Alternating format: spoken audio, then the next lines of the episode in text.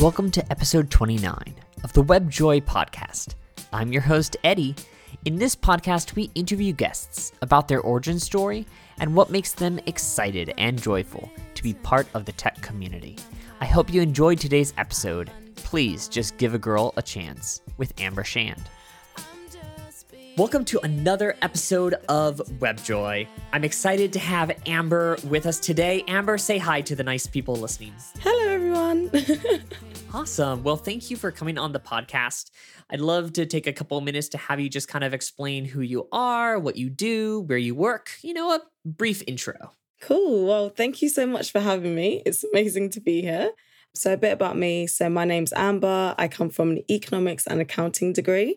So I actually was learning how to code in my second year of university when I did a mergers and acquisitions internship in Madrid. And I realized that finance definitely was not for me.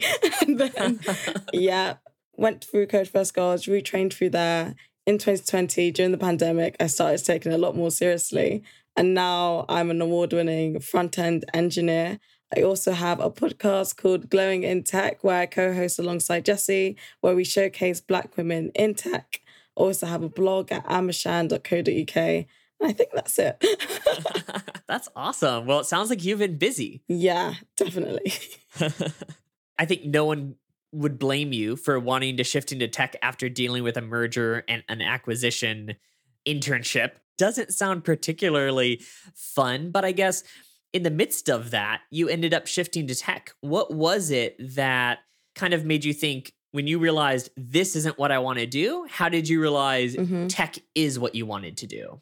Oh, that's such a good question. I think that at the time, there was a lot of really scary news about automation taking over jobs and how, like, you know, professions that we admire, like lawyers, doctors, surgeons, and all these other well-respected roles were now going to be automated by like AI and all these scary things. And I was like, darling, I don't have time for this. So I researched into like high in demand skills because I just need to be protected. I said, darlings, I don't want to be a victim of technology. I want to be like on the side of it, like actually building it. And then that's how I found about coding. And I was like, what is this thing? I was just so confused. But that's when with Code First Girls, I did their web development course, you know, a cheeky little HTML, CSS, the bare basics. And I was out here saying that I was a web developer. So I was like, yes, darling, this coding thing is just, this is what they were talking about. And then when I was applying for roles, I was like, JavaScript. No one said anything about that. And at the time, there wasn't a big, like, frenzy, I want to say, over React. But I was just so shocked at, like, the huge barrier to entry that there was compared to, like, finance. We can say, I'm passionate about numbers. And there wasn't necessarily the whole data structures and algorithms, interviews, proving yourself before landing that role. Like, I didn't have to have, like, a project list of all the accounts that I balanced to prove that, you know, I can be an accountant. So that was just a huge shift. I just couldn't comprehend the fact that now these interviews were going to be really challenging. And I kept having that barrier of, oh, but you don't have a computer science degree. Why do you want to do this? And I'm like, please just give a girl a chance. Yeah, I guess how did you deal with that, right? Obviously, you ran into this interview type stages that it's intimidating for all of us, right? No matter if it's been a year or 10 years in tech, you obviously made it, you pushed through, you got the job. How did you approach that? What was kind of the thing that kind of ticked over in your mind where you were like, all right, I can do this and everything? So with Code First Girls, that was a great introduction to web development as a concept. And then we also had the Python course, which actually introduced us to the concept of APIs and things of that region. But I had no clue what was going on. So I went back to university to finish off my economics and accounting degree. And then 2020, March, the pandemic hit. And I was just like, what is going on? Like I was so in denial. I was like to my friends, look, darlings, it's going to be fine. But then I realized I really need to take this coding thing seriously because I'd been applying for graduate schemes from August 2019, and I kept getting rejected, and only a few I got through, one of them, they were like, you know what, don't stress out about, you know, the tests. And then it was, no one had told me at this point about data structures and algorithms. So all I'm seeing is binary search tree. What's this? Oh, no. And I'm like, all I know at this point is basically HTML and CSS, like, and a bit of Python, but not to the extent of knowing how to reverse a binary search tree or to do these things. I was like, what's this tree that they're talking about? I was so confused. And it was a real wake-up call that I probably can't balance my degree and actually learning how to code, because it was too much of a learning curve for me to do both. And it was my final year of university and things were getting really tough. So the pandemic hit and now, like, I've got a lot of time. And that's when I joined the Sky Get Into Tech Scheme, which is a 14-week part-time course with Sky. And that was great because I had the power of community. So we were all learning together, which was great. And I was also teaching with Code First Girls. I was teaching their web development course. Because remember, I was saying I know about HTML and CSS at least. And I was looking at, because the thing is, a big feedback that I was getting was, one, I didn't have a computer science degree. So I didn't get through past the CV stage. So I was stalking people on LinkedIn who had a computer science degree and how can I stand out against them? And like a few of them had taught with Code First Girls. So I thought, okay, great, 2 in 1, you know, accelerating my learning, giving back to the community, but then also like being able to put stuff on my CV and say, look, I'm technical enough if I'm able to at least be involved in this, in teaching a coding course, right? That's awesome. Yeah, thank you. And so my whole thing was, okay, I need to kind of build up my brand at the same time that having solid proof that I can actually code by projects, teaching, and be involved in this community, because it meant that there's that accountability. I think that it can be quite a lonely route, learning how to code and facing all these hurdles and all these things that you see on Twitter, roadmap to land your first draw, and then it's like HTML, CSS, JavaScript, React, testing, like data structures and algorithm. And it's so overwhelming. I remember feeling so stressed. It is. I was like, I'm not sure if I'm going to be able to actually land that role, because it was so stressful. But it also, like, I was pair programming with my friend. We pair programmed every day from like 9 a.m. to 12 p.m. for like 2 months on Code Wars. Wow. And it was so helpful because she was better than me. And when it's amazing when you find someone better than you, because it means that they can explain certain concepts to you. And it was just probably one of the most amazing experiences, because it taught me how to think like a coder. I just didn't, when I saw like those little mini, like the basic katas, I was, how am I meant to know that an array is the thing that I need to use to solve this problem? How do I know about the various different methods when it comes to various different data types? That whole concept was super confusing. So I think that the power of community definitely accelerated my learning growth. And I had a lot of help when it came to preparing for interviews as well, which was amazing. Yeah, I think, like you said, problem solving, right? And understanding what tools to apply to different situations. It's all about actually encountering those situations where like you need to use that tool and having someone there to be able to say, hey, this situation is where you would use this, and this one is where I'd use that. I love that. That definitely, I can see how that would speed up the learning process. Yeah.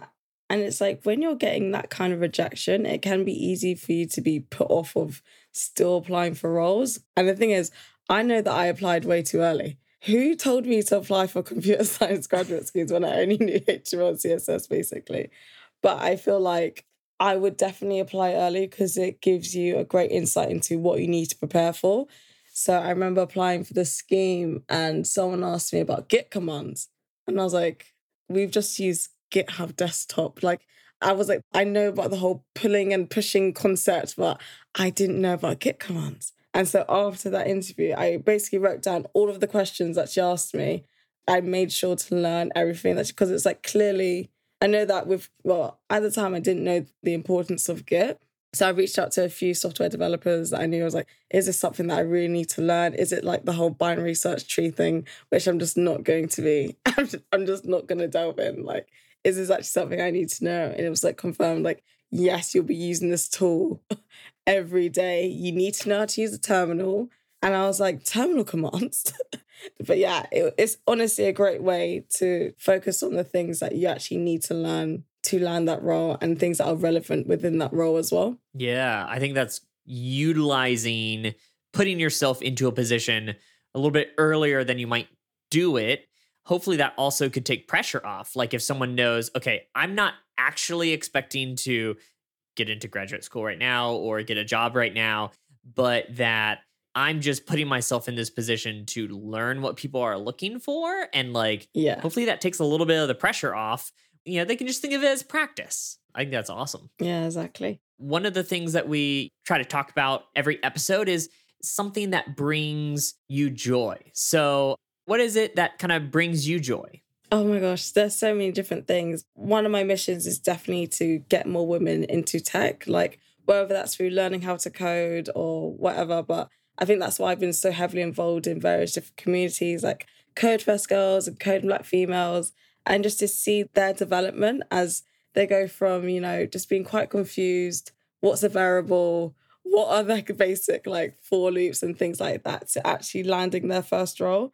And I think that there's a lot of courses out there about how to code, but there's a lot of things that aren't necessarily focused. Like there's not a big focus on like just how much imposter syndrome may impact you even applying for jobs and when you apply for those jobs.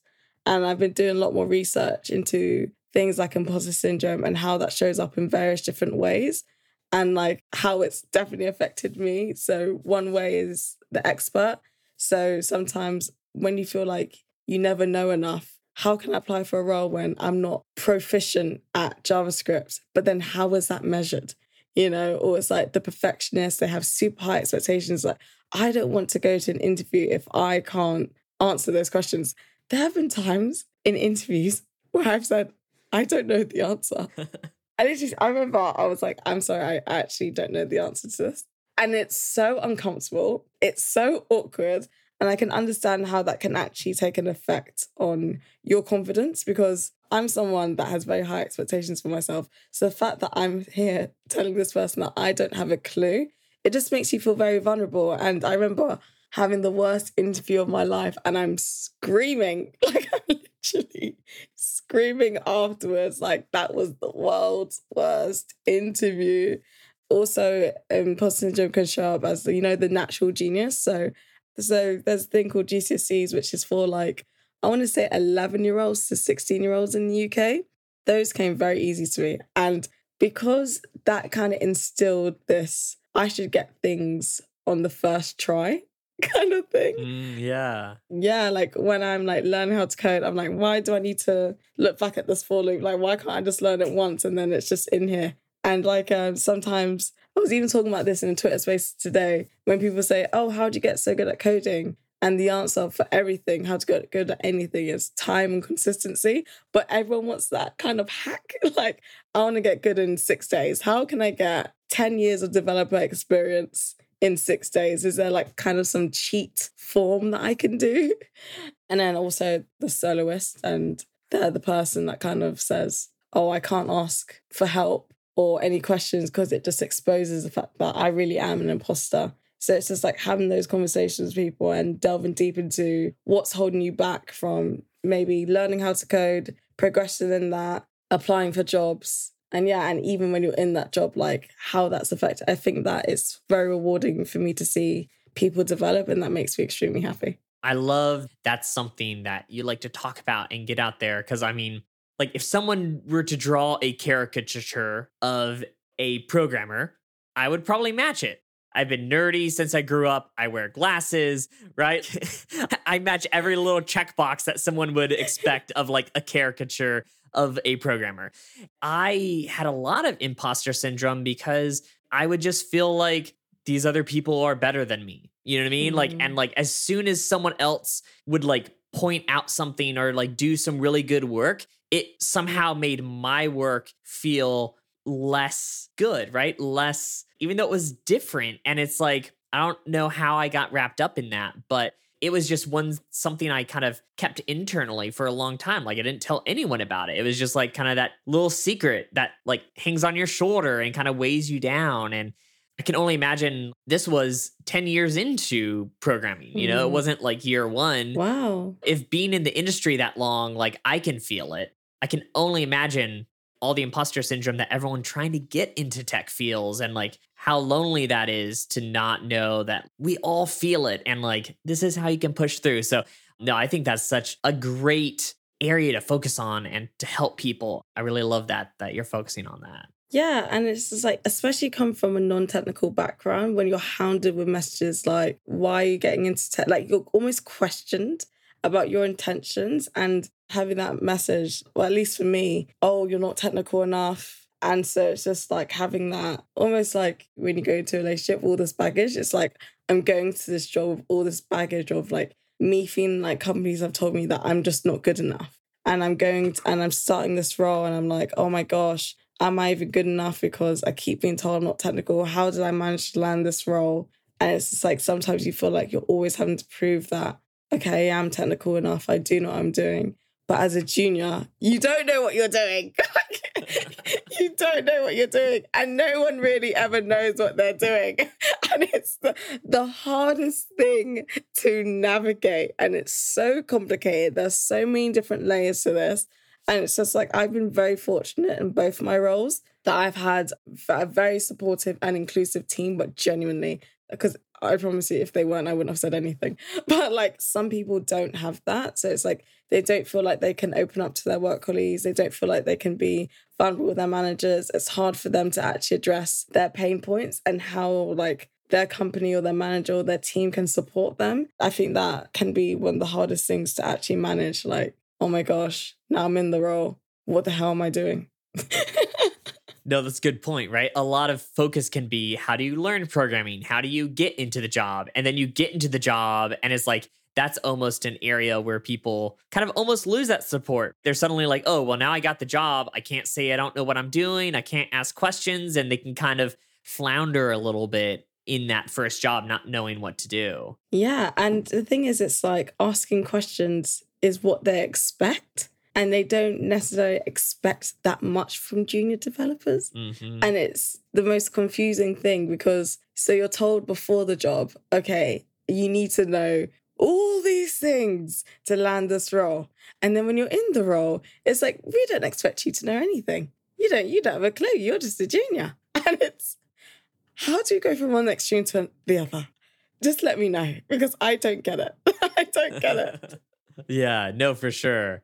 I think it's so interesting because as people are junior, I hope that people can really embrace asking questions, because like it should never leave. At my last company, I was managing a team of all senior engineers, but like you have engineers who have to learn the code base, right? They have to learn the like industry you're in, right? We were in cybersecurity.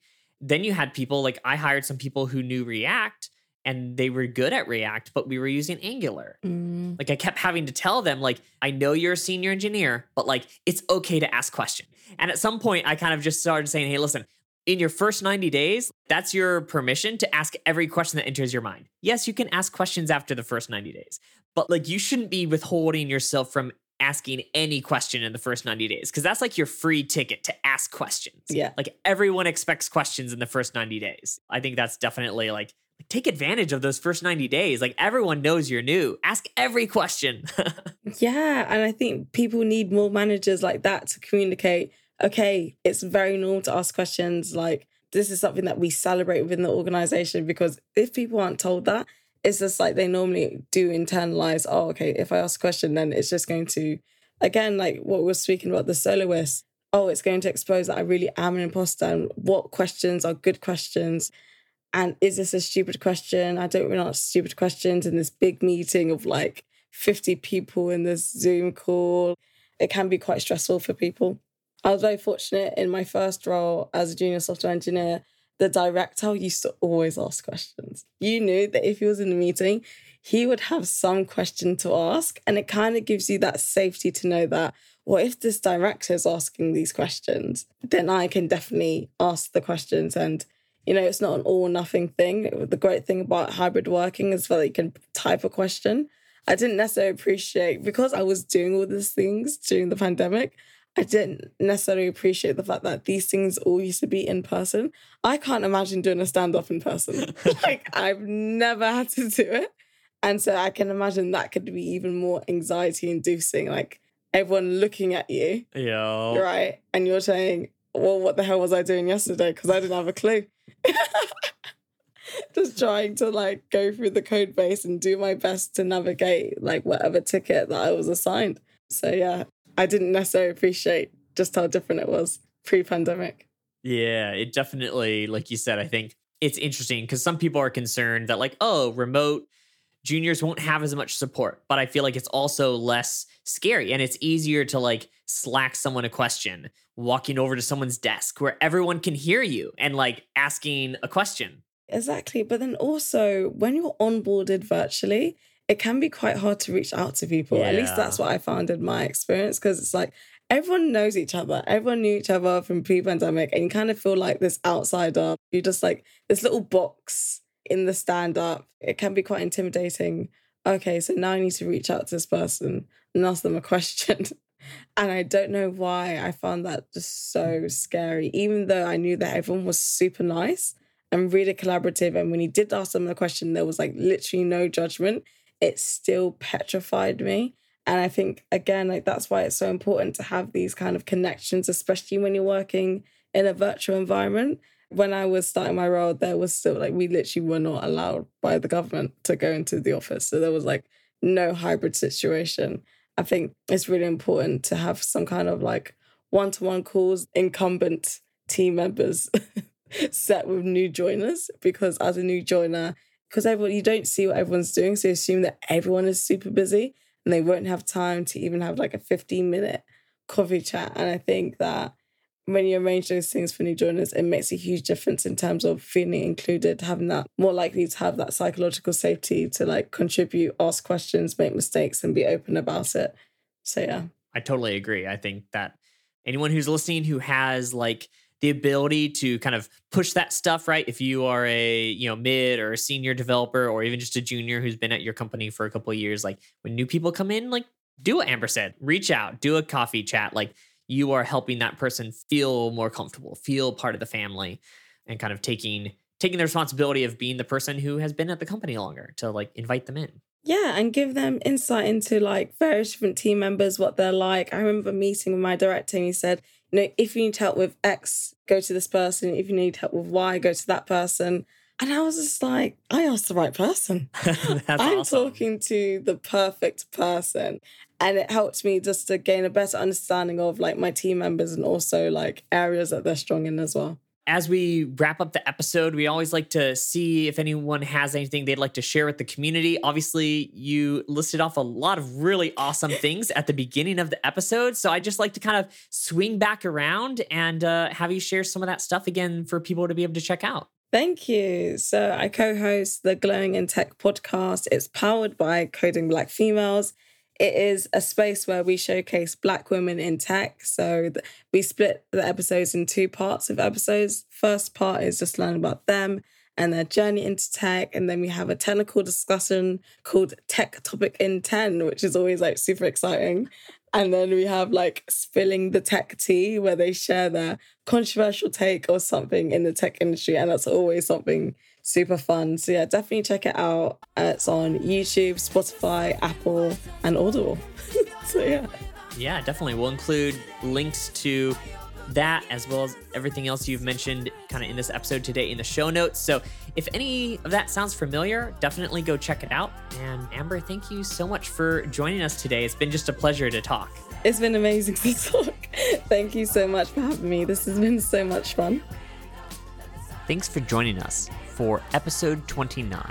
Please just give a girl a chance with Amber Shand. You can find out more about Amber on her website, ambershand.co.uk, or her Twitter at AmberLeeTech. You can find links to everything we talked about in this episode, as well as a link to Amber's website and Twitter in the show notes. If you enjoyed this episode, help others discover it as well.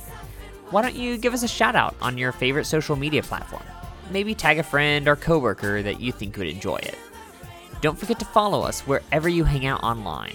or you can subscribe to our newsletter. Stay up to date on a weekly basis.